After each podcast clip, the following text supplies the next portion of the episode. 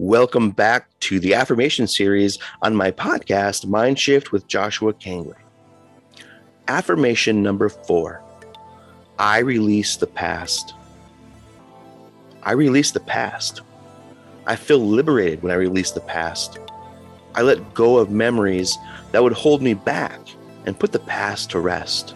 I develop compassion for those who may have harmed me. I try to understand their position and wish them well even if I disagree with their actions. I come to terms with loss. Life is full of transitions. I make the most of my experiences and relationships while they last. I am comfortable with beginnings and endings. I learn from my missteps. I forgive myself and move on. Taking sensible risks may sometimes expose me to errors. However, pursuing valuable opportunities is more satisfying than refusing to try at all. When I put the past behind me, I am able to face my feelings. I examine my thoughts to see if they serve my current interests. I am open to changing my viewpoint. I live in the present moment.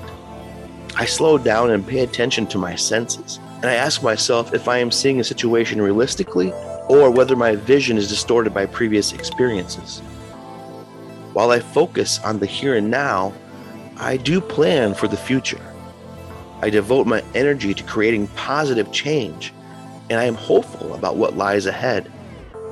Today, I release myself from the past and welcome new adventures. Self reflection questions. Number one How does accepting the past help me move forward? Number two, how do I distinguish between letting go and giving up? And number three, where can I find the courage to stop clinging to things just because they are familiar? Thank you so much for listening to today's affirmation. I wish you all the peace and prosperity in your future, and I wish you a beautiful day today. Remember, let the past go and start living in the present moment.